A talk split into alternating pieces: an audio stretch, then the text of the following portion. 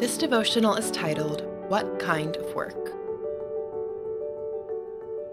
Jesus answered, "Very truly I tell you, you are looking for me, not because you saw the signs I performed, but because you ate the loaves and had your fill. Do not work for food that spoils, but for food that endures to eternal life, which the Son of Man will give you. For on him God the Father has placed his seal of approval." Then they asked him, "What must we do to do the works God requires?" Jesus answered, "The work of God is this, to believe in the one he has sent." John chapter 6, verse 26 through 29.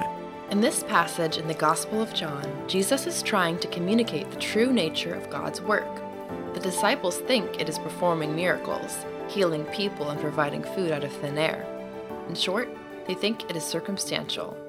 They are asking, how do we gain the ability to produce the outcomes you produce?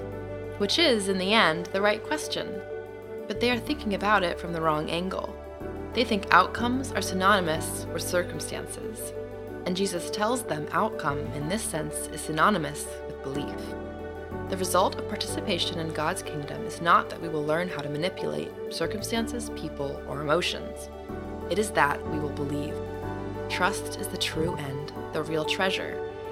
The work of God is ushering people toward trusting Him, toward love, toward belief. From a superficial standpoint, this is a bit of a bummer, because it is acknowledging there will be suffering, there will be trouble. But in a spiritual sense, this is freeing, because it is telling us we do not have to master any circumstance or setting. God is available through it all. Your suffering ushers you to God. Your success, properly perceived, ushers you toward God.